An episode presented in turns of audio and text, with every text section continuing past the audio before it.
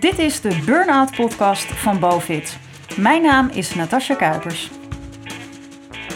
In de Burnout Podcast hebben we het over een toenemend verschijnsel in onze maatschappij: stress en burn-out. Met bijna 20 jaar ervaring in deze branche zullen we iedereen, of je nou werkgever of werknemer bent, informeren over hoe het beste met burn-out om te gaan. Nou, welkom Ellen. Ehm, jij komt hier vandaag iets vertellen over je burn-out, want jij bent uh, bij Boven Hersteld. Uh, wanneer eigenlijk? Dat ben ik even een beetje kwijt. Nou, dat is de laatste sessie heb ik gehad, de nazorgsessie, afgelopen augustus. Oké. maar ik dus ben begonnen in februari 2017. Ah, dat Dus is dat al is best, best wel een tijdje. Dat is al Ja, best wel een tijdje. Dat is een lang traject geweest. Dus het is een lang traject geweest. En Ja. eigenlijk BOVID kwam aan het eind van mijn burn-out traject. Oké. En vertel eens, hoe is dat gegaan? Nou, ik, eigenlijk de, de, de grote trigger bij mij was het, eh, het plotseling overlijden van mijn, van mijn moeder. In maart 2015. Ja. En ehm, ik heb zelf al eh, sinds 2001 mijn eigen onderneming. En nou, werken staat bij mij hoog in het vaandel. Ja. En eh, ik kon met dat verdriet echt helemaal niet overweg. En toen ben ik, nou ja, na die week, na de begrafenis, ben ik vooral eh, weer heel hard gaan werken. Eigenlijk harder dan voorheen. Ja. En dat was denk ik wel het begin van, eh, van het eind. Alleen ik zag dat zelf helemaal niet. En aan het eind van het jaar, nou, zeiden de vriendinnen om mij heen wel, Ellen, dit gaat echt niet goed. ja. En waarom vonden ze dat, dat het niet goed ging? Wat, ik bedoel, wat zijn daar de signalen van? Nou, de signalen daarvan zijn dat je, eh, ik ben een fervent golfer, dus dat je eigenlijk zeg maar, de energiegevers laat schieten. Ja. En dat ik door de week heel hard aan het werk was. Ja. Ik noemde dat altijd eh, work, eat, sleep en repeat. en, ehm, en dat is echt zo'n soort cirkel. En dan in het weekend ja, alleen maar bijkomen of met hoofdpijn in bed. En, eh, en dan Ja. zeg je, ja, maar nee, maar dan heb ik vakantie. En eh, nee, maar het valt allemaal wel mee. En ik, het kan niet zonder mij. eh. ja, je ging het normaal vinden eigenlijk. Dat dat Eigenlijk zo, normaal, dat ja, was dat je in het gewoon- weekend gewoon Ja. voor pampers lag, eh, bij wijze van ja, spreken. dat was, eh, dat was zeg maar het leven. En ik, ik merkte ook wel zeker aan het eind van het jaar 2015 dat ik dacht, ja, ik moet wel iets met die rouwverwerking gaan doen. Ik kan daar zelf gewoon. En ik dacht, als ik begin te huilen, hou ik nooit meer op. Ja, dus dat is eigenlijk scheid je je hoofd zeg maar, van je lijf. ja. Eh, heel erg rationeel en, en vooral doorgaan. ja, dat is de manier om ermee om te kunnen gaan. eh. Ja, dat, is een, dat, dat heb ik wel geleerd. Het is een overlevingsmechanisme. En dat heb ik in, eh, zeg maar in 2015 heb ik ook een, een, een live event meegemaakt waar, waar dat mechanisme heel goed werkte. ja, Eh, vooral doorgaan. En dat heeft me ook gebracht waar ik ben. het werkt, het is werkt echt voor een niet- tijdje ook Dus, wel. en ja. het, is ook echt niet, eh, het is ook echt niet slecht, zeg maar. Ehm, alleen op een gegeven moment, eh, toen mijn moeder overleed, ja, met dat verdriet, dat, dat, toen werkte het gewoon niet meer. Ja. Dus aan het eind van het jaar ben ik wel op zoek gegaan naar eh, iemand voor rouwverwerking. En daar heb ik een hele goede coach in gevonden. En daar had ik een aantal gesprekken mee. Maar ja, eh, redelijk blauw zoals ik ben. Nou, dat kan dan drie keer en dan is het wel klaar. ja, dan ben je er En door. En, Ja. dus toen was het na 2016, dus die opdracht liep door. En het was eigenlijk wel een hele zware opdracht. Ehm, en toen ben ik in, eh, tegen de zomer dacht ik van, weet je, ik wil de zomer vrij. Heel vaak werk ik de zomer door. En eh, in die zomer dacht ik, nou, ik wil gewoon, ik stop ermee. Ik heb gewoon tijd en rust nodig. Ja. En waar merkte je dat aan? Ehm, dat ik heel erg uitkeek naar buiten zijn en in de zomer. Ik ben een ontzettend zomermens. Ehm, en ik wilde wel gewoon rust. Dus ergens waren er echt wel signalen om te Ja. zeggen van stop ermee en eh, dit wil ik niet meer. Ja, en had je toen al fysieke klachten En ook? mm, toen eigenlijk in het begin nog niet echt. Wel vaak stijvende schouders. Ja, Ehm, maar voornamelijk een, een behoefte aan rust. Dus. voornamelijk ja. behoefte aan rust en buiten zijn en even niets moeten. Ja, Ehm, en dat heb ik toen, nou ja, toen zei ik ook, weet je, ik stop echt gewoon de opdracht. ja, Eh, en dat deed ik wel vaker. Als ik een lange opdracht had, nam ik gewoon een drie, vier maanden vrij. Dus dat dacht ik, nou, dat doe ik nu ook. Heb ik lekker de zomer tot augustus. En ik stopte ermee en ehm, ik ging golfen. En toen hield eigenlijk mijn lichaam ermee op. Ik kon dus niks meer. Hmm. Dus dat gaf, nou ja, naar de fysio met rijniedeling, met, nou ja, heel veel slapen. En ik moet zeggen, achteraf heb ik het idee, wat heb ik eigenlijk in godsnaam die drie maanden gedaan? ja. Geen idee. Ja, maar ah, wist je toen al dat het een burn-out nee, was? Nee, echt oké, niet. Helemaal nee. niet. En, Je dacht eh, het is een fysiek probleem. Fysiek probleem, Ja. gewoon weet je, het komt er nu allemaal uit. Ja. En eh, nou, prima. Ja. En toen was het augustus, dacht ik, nou, ik ga weer beginnen met acquireren. ja. Je bent toen niet naar de huisarts gegaan Nee. en gezegd Nee hoor, er was natuurlijk niks aan de hand met mij. Ik was Nee, gewoon een beetje moe. En, Ja. eh, en toen ben ik naar de... eh, toen was het augustus en dacht ik, nou weet je, ik ga weer een beetje eh, mijn netwerk aanboren. En toen schoot ik echt volledig in de paniek. Hmm. En toen dacht ik, werken? Hoe? Geen idee. Ik kan eigenlijk helemaal niet werken. Ja. En toen heb ik de, ben ik ook niet naar de huisarts gegaan. Toen heb ik de, want ik kom eigenlijk nooit bij de huisarts. En toen heb ik mijn arbeidsongeschiktheidsverzekering gebeld. En eh, toen dacht ik, ja, die heb ik al zo lang. ja. Weet je, laat, Laat ik bellen dan. gebruik van maken. Laat ik eens bellen Ja. en dan kan ik misschien even met iemand praten en dan is het opgelost. Ja. dat dacht je nog steeds. Dat dacht in ik die nog steeds. fase. Dat ja. dacht ik nog steeds. Ja. Dus ik had diegene aan de lijn en nou ja, daar bleek al wel uit dat het aan de telefoon natuurlijk gewoon niet goed ging. Ehm, dus toen zei ze, nou weet je, kom op gesprek. En ik ben naar zo'n, nou ga je naar een huisarts? Want ik zei ook, ja, ik heb nog nooit in de hulpverlening gezeten. Ja.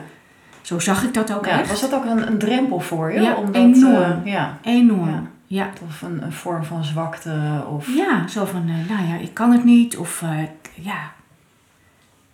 Dat, dat, ja, dat was echt wel een Ja, enorme ja. eh, drempel. En, ehm, en toen ben, kwam ik bij die arts en die stelde een paar vragen naar. Ik ging echt volledig onderuit. Hmm. En, ehm, en die, die zei toen tegen mij, en dat was echt, Ellen, je bent echt gewoon, je bent echt heel ziek. Ja, Je hebt zelf geen idee, maar je bent zo ziek. ja. En drong dat toen al tot je door? Nou, eigenlijk van, klopt dat Eigenlijk inderdaad wel? niet. Ja, het klopte wel. ehm, maar het was meer een beetje... En ik moet zeggen, hij maakte toen één opmerking. En toen dacht ik, dit is het. Ellen, als je niet accepteert dat je ziek bent... en dat de situatie is zoals die is... Ja, kun je niet beter worden. ja. En dat was bij mij echt wel iets. Toen dacht ik... Toen viel er een kwartje. Toen Ja. viel er een kwartje. Dus die heeft ook uitgetekend... Nou, hoe, hoe, hè, hoe werkt rouwverwerking? Hoe werkt hè, ratio en lichaam? Hoe werkt hart? Hoe werkt Ja, En toen vielen er wel heel veel dingen op zijn plek. En toen dacht ik, oké. Toen ben ik teruggegaan naar mijn coach. Waar ik al mee eigenlijk aan de slag. En toen, zei ze. Ja. en toen zei ze, Ellen, wat fijn dat je terug bent. Want nu kunnen we echt aan het werk. ja. en had zij dat ook al tegen jou gezegd, maar was het niet doorgedrongen? Zij zag daar ook natuurlijk wel patronen in. En eh, nou ja, het heeft natuurlijk ook heel erg te maken met een aantal kenmerken. Eh, Ja, weet je, dat zijn natuurlijk karaktereigenschappen. Maar het, zijn ook heel erg, het zijn ook heel erg mijn kwaliteiten. Ja, Ehm, dus dat, dat is, ja, het weet zijn je, een soort van doorgeschoten kwaliteiten doorgeschoten kwaliteiten. En ook wel van, ik kan het wel alleen. Ja. Weet je, ik heb niemand nodig. En dat komt natuurlijk ook ergens vandaan. ja. Heb je dat van huis uit Eh. meegekregen? Ik kan het wel alleen? Nee, dat kwam niet van huis uit, maar dat komt wel. ehm, ik ben in 2001 ben ik gescheiden. Ehm, en dat was ook mijn eigen initiatief. Ehm, maar uiteindelijk is daar wel uit voortgekomen. Weet je, ik zal nooit van iemand financieel afhankelijk zijn. Nee. En, ik kan het- en ik zal nooit hulp nodig hebben. nee, ik kan het wel alleen. Dus daar is een soort knop om gegaan. Daar is een knop om gegaan en vooral toen. Nou, ik was Ja. op dat moment ook net mijn eigen bedrijf begonnen. Dus al je zekerheden zijn overboord. Ja. Eh, Ja, dat is ook wel een soort overlevingsmechanisme En dan- waarin je nou gestapt bent. dus daar, Ja. ga je, eh, daar ga je door. En eh, dat was wel zeg maar de rode draad tot toen mijn moeder overleed.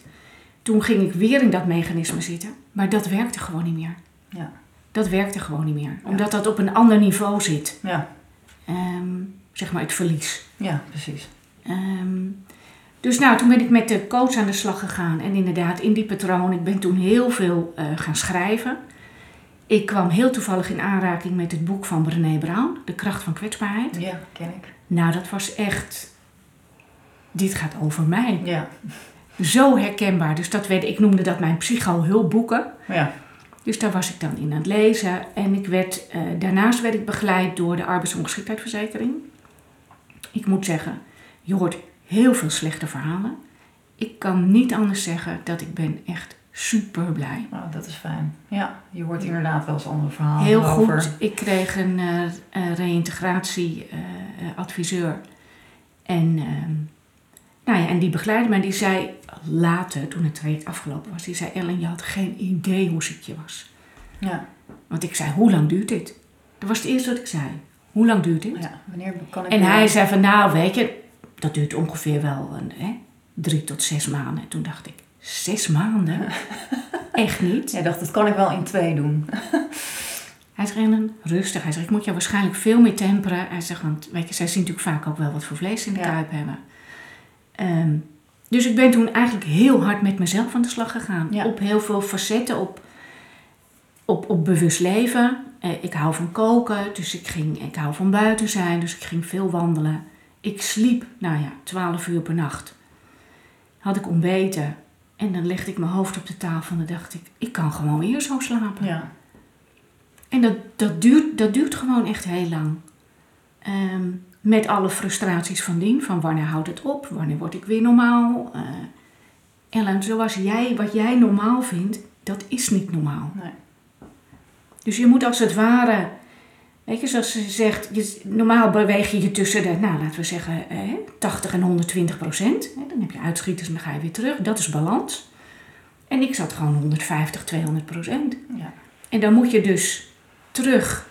En dat is best een. Want je lichaam is gewend om daarheen te gaan in je hoofd. Maar het lichaam gaat niet meer. ja, dus je moet een enorme stap terug maken. Ja. Ja. Dus die hele bewustwording, nou, het schrijven, de, de emoties, het leren kennen van patronen. Dus daar ben ik met name heel erg mee bezig geweest. En met haar, toen was het, nou, inmiddels eind van het jaar 2016.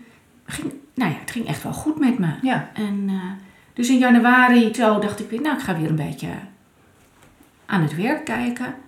En ik was altijd fulltime aan het werk. En Anne zei ook, jij gaat dan vier dagen werken. Ik zeg, dat kan niet in mijn vak. Als je ondernemer bent, kan dat niet. Ja. Heb je er wel eens naar gekeken? Nee, natuurlijk niet. Nee. dat zat gewoon in je hoofd dat dat Dat niet zat kon. gewoon in mijn hoofd Ja. dat dat niet kon. Dus ik ging weer een beetje, nou ja, hè, eh, in- mijn netwerk. En eh, ik ben ook nooit bang geweest dat ik geen opdrachten meer zou krijgen. Anderen zeiden dan, ja, ga dan in vaste dienst. Ik zeg, dat is het helemaal niet. Dat wil ik helemaal niet.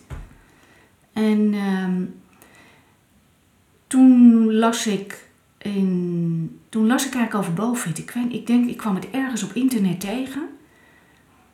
En ik had iedere keer maar het idee van, ik kom niet over het topje van de ijsberg. Weet je, het is nog net een soort 10%. Ja. En, eh, en toen las ik het en toen dacht ik, maar dit is het. Dit gaat mij wel helpen. En toen heb ik Bo gebeld. Ja.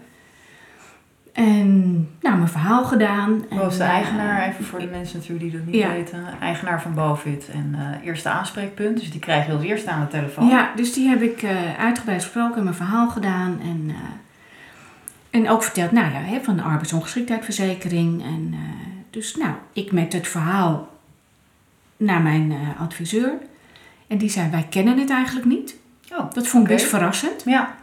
Hij zegt, maar als jij denkt dat het jou helpt, ehm, dan gaan wij dat betalen. Want we zijn eigenlijk ook wel benieuwd wat dat doet. Wat- ja. Ehm, dus ik eh, had een afspraak gemaakt. En nou ja, ik moet zeggen, de dag vergeet ik nooit meer. Oh, oké. Vertel. 14 november, of nee, sorry, 14 februari 2000, Valentijnsdag. 2017, Valentijnsdag. Ik had met Nienke afgesproken, was ik aangekoppeld. In de duin, bij de Oase. Nou, dat is een kwartiertje rijden bij mijn huis vandaan. Prachtig gebied. En eh, ik geef Nienke een hand en ik stel me voor en mijn telefoon gaat. Eh, Ellen, je moet acuut naar huis komen, want het gaat niet goed met je vader. Oh. Dus ik zeg tegen Nienke, ik ga naar huis. Ja. En het enige wat ik hoor van haar nog in mijn achterhoofd, Ellen, rij voorzichtig. Ja. En ik rij naar huis. Ehm, en eh, nou, eind van het liedje is dat mijn vader s'avonds is overleden. Jeetje joh. Dat is heftig. Ook echt heel plotseling. Dus dat Ja. heb ik bericht aan Nienke. En zo van, ik kom even niet. Ja. Ehm, en dat was ook wel het moment dat, ehm, dat ik wel dacht: oké, weet je het, hoe ik omgegaan ben met het overlijden van mijn moeder, dat gaan we nu dus heel anders doen. Ja. Want kwam dat allemaal weer terug? Of had je, merkte je toch dat je dat wel een plek had gegeven? Nee, had ik wel, ja, Ja. dat had ik wel een plek gegeven. En, dat, eh, en er was ook veel meer eh, berusting, zeg maar. Ja, ja, Het was, eh, het was oké. ja. Weet je, ik zag dat mijn vader ook heel erg mijn moeder miste. En dat, nou ja, ik deed het best wel. Ik had een hele goede band met ze. En, maar het was oké. ja. Ehm, Dus toen heb ik ook alles stopgezet. Dacht ik, dit ga ik dus echt heel anders doen. En eh, ook met de, met, de, nou ja, met de AOV zeiden ze ook, Ellen, geen probleem. Er was licht in de tunnel, Ja. even de schaduw, Ja. rustig aan, komt allemaal weer goed. Ja. Ehm, dus toen na een week of twee, want ik wilde heel graag met Nienke afspreken.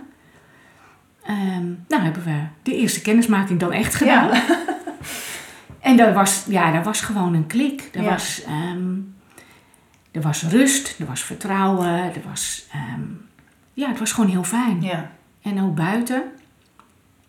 Dus in het begin heb ik heel veel, nou, heel veel gepraat. Ik had heel veel behoefte aan praten. Eh, en ook zeg maar, nou ja, in, ja, eigenlijk op alle vlakken in combinatie met rouw. Hoe ga je daarmee om? Hoe voelt dat? Wat, wat doe je ermee? Waarin kom je het tegen? Eh, hoe ga je je leven op de rit zetten? Hoe ga je zeg maar wel weer eigenlijk terug in de fase waarin je eigenlijk zat. Dat je zegt van nou, ik ben eigenlijk wel nou, beter. Dus ehm, nou, zo zijn we dat traject ingegaan met, eh, ik had 16 sessies afgesproken. Ja. Ehm, in het begin heel frequent. Eh, Want was dat twee keer per week of zo? ja, twee keer per week Ja. denk ik. En ehm, ja, veel wandelen. Ja. En op een gegeven moment ook wel wat meer hardlopen. Ja. Eh, daar was ik zelf ook wel wat mee begonnen. Maar vooral het belangrijkste thema was temporiseren. Ja. Ja, ja, ja. Eh, Dat was je valkuil. dat is een Ja. redelijke valkuil. Ja. Ik ben altijd heel enthousiast. Ik heb heel veel ideeën. Ja. En eh, nou, als we dan ergens gaan, nou, dan gaan we. Hoppatee. Ja. En, dus dat was wel van, als je iets doet, prima. Maar dan is het ook weer langzaam, vertragen, rust. Ja. Dus dat deden we. En eigenlijk kwamen, kwam eigenlijk alles samen in dat traject bij Bovit. Dat zeg maar het, eh, de gesprekken van mijn, van mijn coaching over ook gewoon mijn eigen patronen. eh, maar ook de begeleiding vanuit de arbeidsongeschiktheidsverzekering. Van de gesprekken daarmee en hoe ga je op een bepaalde manier weer terug in werken. Ja. Ehm, dat kwam eigenlijk allemaal samen. Dus dat was het fysieke, maar ook het, nou ja, het emotionele, eh, maar ook het mentale. En wat, Ja, want ik vroeg me af wat het verschil was inderdaad met wat je daarvoor had gehad. Maar eigenlijk is dat dat het aan alle facetten, dat is ook een Ja. beetje onze insteek, dat we aan alle facetten, Ja. fysiek, emotioneel, mentaal, aandacht besteden en dat dat elkaar versterkt. ja, en ik denk waarom het eh, goed was dat Bovit aan het eind van mijn traject zat, is met mijn, met mijn eh, zeg maar, hè, ik noemde dat mijn, eh, dat was zeg maar de, de psychocoach. En ik had de fysieke, de buitencoach. Ja, Ehm, dat was met name omdat ik met haar aan de, nou ja, met name heel erg aan de patronen gewerkt heb. Eh, en wat eh, een aantal EMDR-sessies gedaan heb. En ja, eh, weet je, als je dat op basis hebt, want volgens mij gaat het er heel erg om, dat is je fundament. Als dat fundament zeg maar niet gerepareerd is, Ja. kun je niet bouwen. ja, En als je, als, ik noem dat maar, als dat fundament er niet is en dat is half en je gaat bouwen, dan zit je op drijfzand. ja. Maar in En- feite had jij dat al toen je boven het binnenstapte, zeg maar. Ja, Had je al een soort van Ja. basis gelegd. Ja. ja. ja, heel erg. Alleen nu nog doorpakken. Eigenlijk, en daarom zei ik ook, het is net een soort dat topje, van, dat topje over de berg heen. Zo van dat, Ja, Dat- net nog even dat setje. Net dat setje je. eromheen. Ja. En toen kwam eigenlijk alles bij elkaar. Ja, ook en, kan je omschrijven wat dat dan was? Wat dat setje, dat setje wat je nodig had? Was dat een, een, een, een stuk wat je naar de praktijk moest brengen? Of was het een bepaald inzicht wat je nog nodig had? Ehm, het was een inzicht. Een inzicht, maar ook een.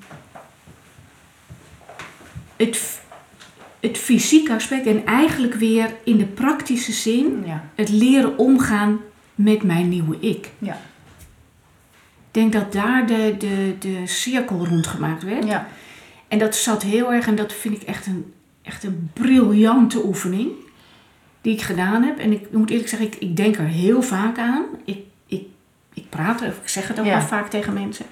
Want je kan uren op een bank bij iemand praten, ja, maar dat doet niet datgene in de oefening. En dat was, we liepen buiten. eh, En Nienke zei, oh, we gaan even een spelletje doen. Nou, prima. Ik heel erg van buitenspelen. Ja. En, eh, dus we hadden een paar dennenappels en eh, nou, tegenover elkaar staan. Ze zegt, ik gooi ze en vang ze. Dus ik ving die dennenappels op. En nou, prima. Oh, we doen het nog een keer. Ik had er geloof ik drie of zo. Ja. Dus zij gooit ze nog een keer. En mijn primaire reactie, ik ving er dus minder, Mhm. was shit. Ja. Gelijk. En ik realiseerde me dat ik acuut in de prestatiedrang zat. Ja. Van het moet Oh, je zag het wel zelf meteen. Ja. ja. Weet je, het moet, al, het moet altijd beter, het moet altijd meer.